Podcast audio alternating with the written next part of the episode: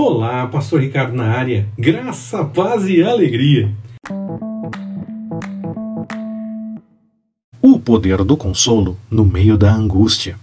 Leia Jó, capítulo 28, versículos de 1 a 11.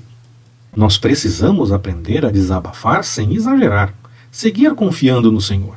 E precisamos aprender a ouvir o lamento do nosso próximo, sem querer mudar a situação que não está no nosso poder mudar apenas ajudar a pessoa a aguentar firme, pois se ela busca o Senhor, ele está com ela mesmo no meio do sofrimento e podemos contar com o seu cuidado o tempo todo, além de sermos agentes para a manifestação da vontade do Senhor para o nosso próximo.